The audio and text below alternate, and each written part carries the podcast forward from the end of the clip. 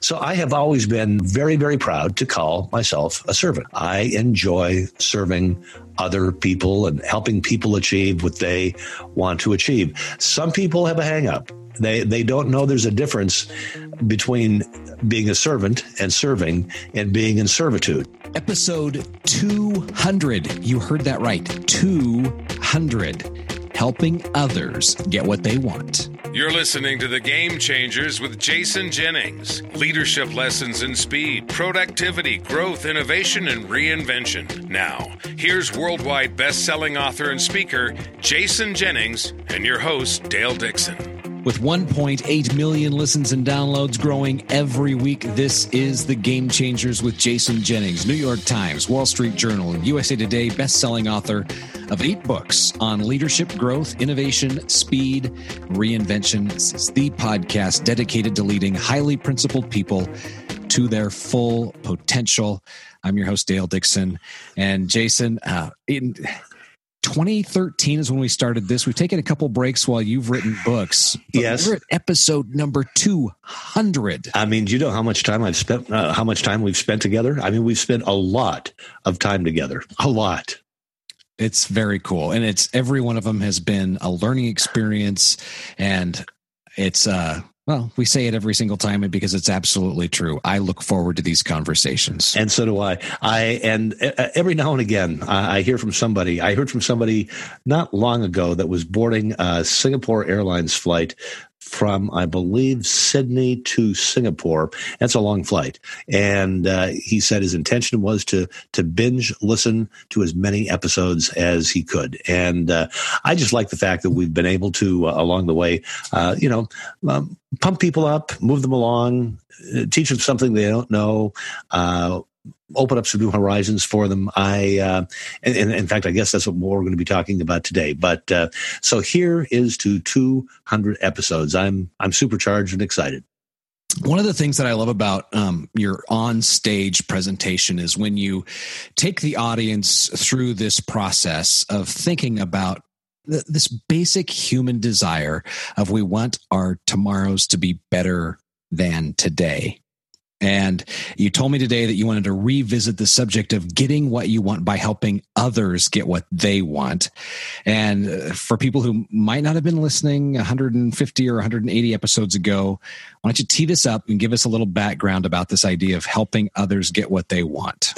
Well, I'm having a birthday today, and uh, as we record this, yeah, yes, uh, happy I'm, birthday! Thank you very much. And uh, and one of the things I like to do on my birthday, I mean, it's been kind of a crazy day with a big schedule, but but this morning I, I did have that hour of uh, contemplation at, at about four thirty in the morning, and I like to think about uh, what the journey has been, uh, where the journey is headed, uh, what I've accomplished, what I want to accomplish, uh, how grateful I am, what have been the big things in my life, and today I couldn't stop thinking about the fact that um, whatever I've achieved in life, wh- whatever I've achieved in life, uh, is all because of one thing, and that one thing is this: I I love helping people get what they want. I help people. I love helping people achieve what they want to achieve, and along the way, uh, the reality is is that it's been very financially beneficial for me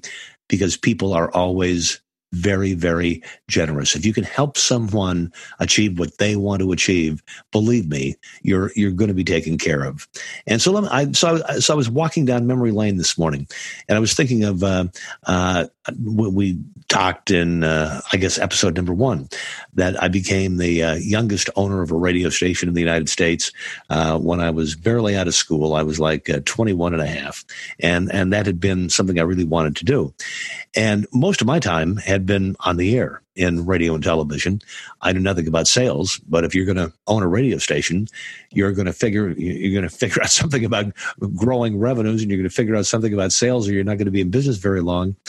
And I remember I dreaded the thought of going out with salespeople. I just dreaded it. I thought there was something schmarmy about it, uh, something unsavory about sales. Uh, I was a programmer. I was an on-air talent. I, I, I knew that part of the business, and I had all of these uh, preconceived ideas about what sales was. And well, it turned out they were correct. Uh, there's a lot of smarmy salespeople. I mean, walking around trying to sell radio commercials uh, to people. But for me, it was always something else. I mean, it was sitting down with a car dealer and saying, um, "Tell me the story of your dealership." And uh, after you hear the story of the dealership, what are you trying to accomplish here? You told me you're selling uh, 150 new cars a month. How many would you like to be selling? Oh, I'd like to be selling 200 and and you said you're selling 150 used. How many used would you like to be selling? Oh, I'd like to be selling an extra 50 used. So you'd like to sell an extra 100 cars a month, an extra 50, and an extra 50 new, and an extra 50 used. And uh, and how many people would it take? Well, we have a closing ratio of about one out of five. So if you got a closing ratio of one out of five, you need about 500 more prospects walking in here uh, every month in order to achieve that. And, and and what would and what would it be worth to you to invest to make that happen? And um, I and t- to me, the thrill was never getting a signed contract. Uh, that was not it. My thrill was always selling those extra cars for the dealership or bringing in extra patients for the cosmetic surgeon or determining uh, the $50,000 that the sporting goods store wanted to do in a special weekend sale. And so I never saw it as selling advertising. I saw it as serving business people by helping them achieve what they want to achieve. And then out of the radio stations, uh, morphed my first consulting company, uh, Jennings and McLaughlin. And we worked with radio, television stations, and newspapers uh, all around the and cable systems all around the world. And what was it all, all about? It was always about helping these radio stations, helping these television stations, helping these newspapers achieve what they want to achieve. Uh, my books, I, I, try to write every book from the point of view of how will this help somebody move closer to where they want to be. And my speeches, um, you know, I, I always ask the question, uh, what's the challenge? What are the problems? What do you want this speech to accomplish? How can I serve you with long lasting value? So I have always been, um, Dale, very, very proud uh, to call myself a servant. I enjoy serving other people and helping people achieve what they want to achieve. Some people have a hangup. They they don't know there's a difference between being a servant and serving and being in servitude. They think they're one and the same. They think that if you're serving or you are a servant, that you are owned or you serve at the pleasure of somebody else. And uh, I mean, that's that's a couple of hundred decades or a couple of hundred years ago. I, have never seen myself as being in bondage or servitude to anyone.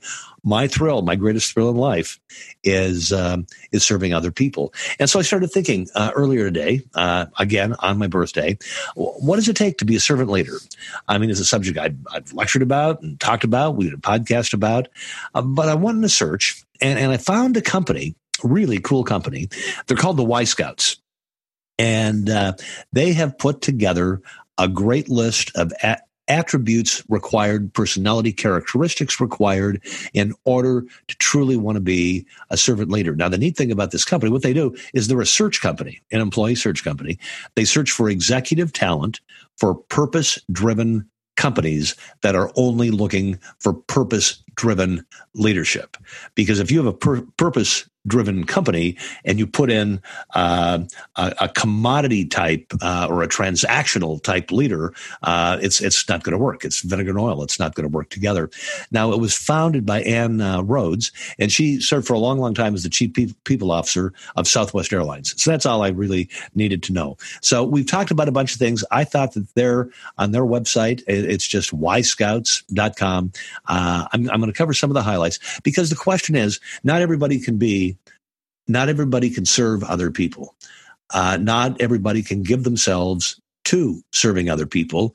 Not everybody wants to um, spend their life serving other people. For me, I can't imagine any other way. There is an entirely different type of person who is just a transactional person. They don't want any emotion involved. They don't want any compassion involved. They just want to cut the deal. They want to do as many deals as they possibly can. If a little bit of lying, cheating, and stealing along the way or misrepresentation is required, I mean, they, they really don't care. They, they are just purely transactional. Uh, so if, if somebody comes from a transactional only mindset, that's all they can do. They they cannot make the leap to become somebody who serves other people. So let me just cover this list and then I'll answer some questions for you. Number one, as she said, uh, or the the list from the Y Scouts, you have to have empathy. That's the first requirement. A servant leader has the ability to recognize and understand the feelings and emotions that are experienced by other people. Now, Dale, there's a lot of people who just don't care how other people feel. So obviously, they don't have any empathy. Uh, I, I, think you're a very empathetic person. You, you have an interest in knowing how other people feel, what their emotions are, what's going on for them. It's the ability to put yourself in the shoes of the other person and really feel whatever they're feeling. I mean, anytime in those early radio years, when an advertiser said to me, Look, I mean, I've got to be selling these extra 50 cars a month or I'm in trouble. I mean, it was like a, a, gut punch. I mean, I felt what they were feeling. And all of a sudden, I wanted to help. I wanted to help them sell those extra 50 cars a month. And so, number one, you, you cannot be a servant leader unless you have a high level of empathy. Number two, we did a whole podcast on this, and I think it was back number 10, 11, 12, or 14. And I thought it was one of the best pieces of work we've ever done. Um, and, and I would urge people to go back on listening you have to be uh, uh, you have to train yourself to be a listener by paying complete attention to what others are saying. Servant leaders then are able to get a complete understanding of all the interpersonal situations that they're dealing with.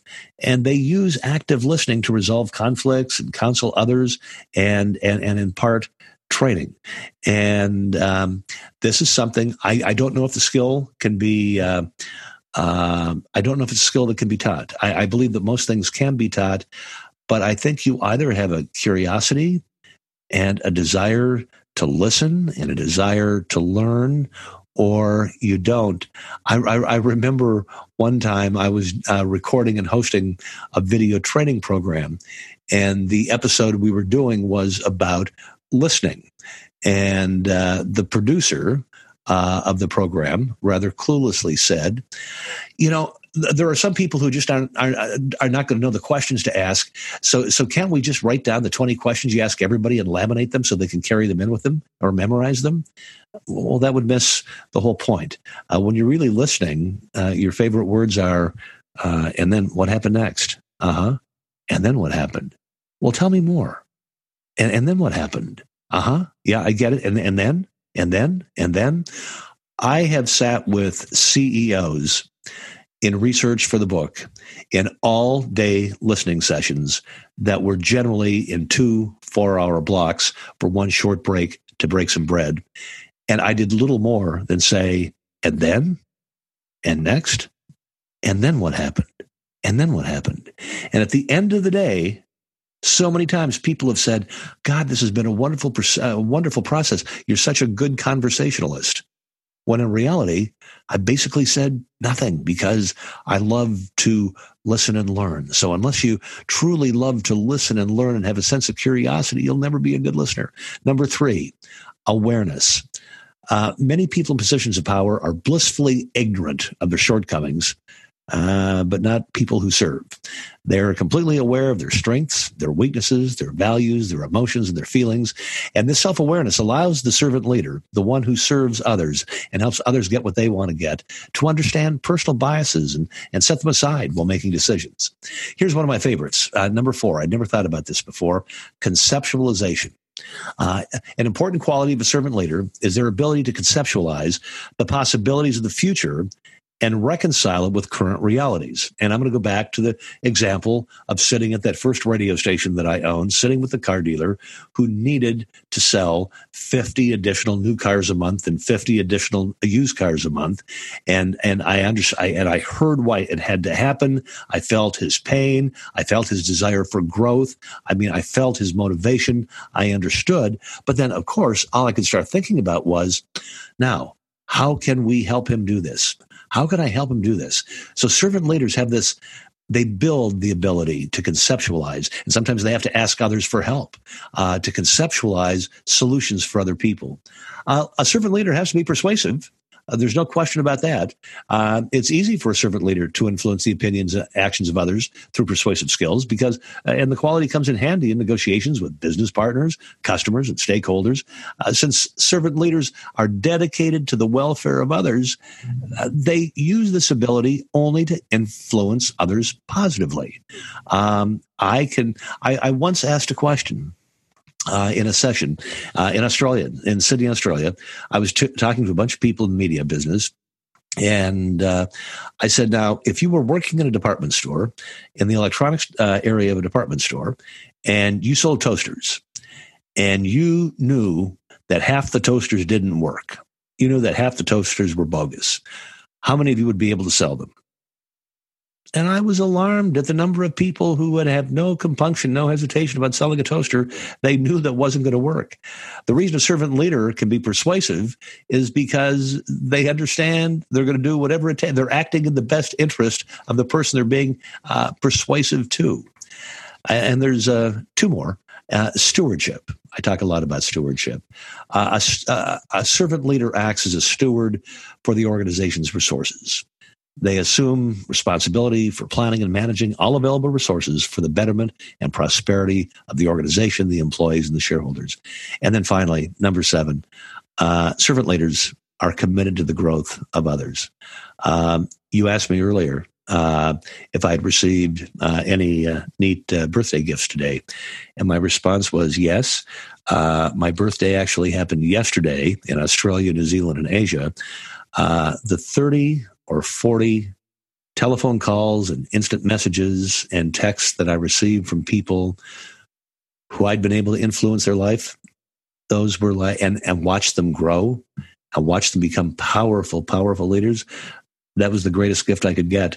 The messages I started getting early this morning on the west coast of the United States uh, from Europe, from people who I've been able to help grow, those were the gifts. And the uh, many many, many phone calls and texts and Facebook messages today from people I've been able to help grow. Wow, did I get birthday gifts today? An abundance of gifts. I don't need stuff. Those were the greatest gifts I could have had. So I love that list. What's your reaction? You want to talk about it? It's interesting. I was having a conversation with a person just this morning who was sharing with me their frustration about an owner of a large company who is not self aware and is not and in not being self aware is not aware of the impact they right. have on others around them in the organization and the bottlenecks that it creates, the inefficiency that it creates, the confusion that it creates, and it ripples down and cascades throughout the organization. Uh, that this could, awareness idea is so important. Uh, it is. It is. I thought this was a uh, a great list. I thought it says it all, uh, or says most of it. Uh, it certainly uh, spoke to me, and I I wanted to share those things because I I, I think it wraps it up uh, pretty nicely. But when you th- and when you think about the companies, the the leaders that you've interviewed in yes. all these years, yes, they have to have those character traits and attributes in order to lead truly great companies. Otherwise, they're just posers and pretenders, and they are gone very quickly. There are there are more servant leaders who don't even know that they are servant leaders than there are bad guys doing it the wrong way. Uh, there's a lot of people out there doing it the right way. There's a lot of people who really want to do it the right way. And I would say there's a far smaller uh, number of, of bad actors who don't give a damn. I, mm-hmm. I, I, really do, and I, I, and I guess if I didn't believe that, I would have a hard time going forward, right? But I truly believe that. I constantly encounter, spend time with, interview, work with leaders whose head have met their heart. It's in the right place, and they get what we're talking about. So, just to review really quickly, uh, you found this through the Y Scouts, just the letter Y Scouts, and seven seven areas that. Uh, oh, they, have actually they, Dale. They've actually got about ten or twelve. Oh, they do. And, yeah, okay, and, so you and, picked out these seven. Yeah. So I would urge everybody to go to the Y Scouts website, and uh, it's just yscout.com, and uh, and uh, mosey around. It, it's it's it's very interesting stuff. So I so I just picked several of them.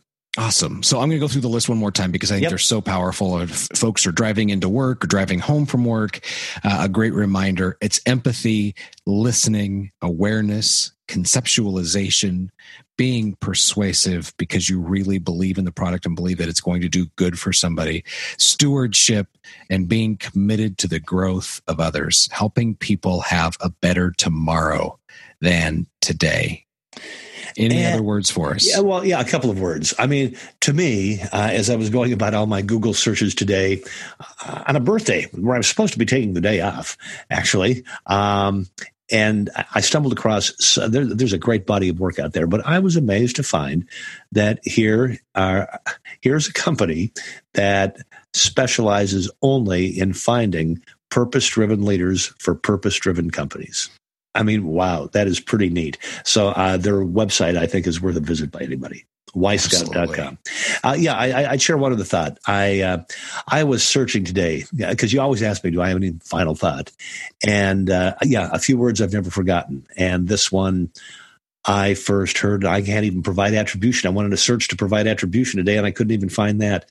This goes back to uh, like being in Luther League when I was a kid and it is the measure of a person's greatness is not the number of servants they have, but the number of people they have served. Mm. And uh, uh, those are pretty good words to live by, I think. Absolutely. Hey, if you have a, uh, something you'd like to add to the list of servant leader character traits, Jason would love to hear. Send him an email. The address, jason at jason-jennings.com is the email address. Also, while you are out there on the keyboard on the computer, would you do us a favor and subscribe to this podcast in your favorite podcast playing app while you are there? Rate and review the podcast. It makes it easier for people to find. Hopefully, we've earned those five stars from you. Jason Jennings is the author who USA Today has called one of the three most in demand business speakers in the world. Learn how your group or company can have Jason keynote your next event, visit the website jason jennings.com. This is The Game Changers, the podcast dedicated to leading highly principled people to their full potential.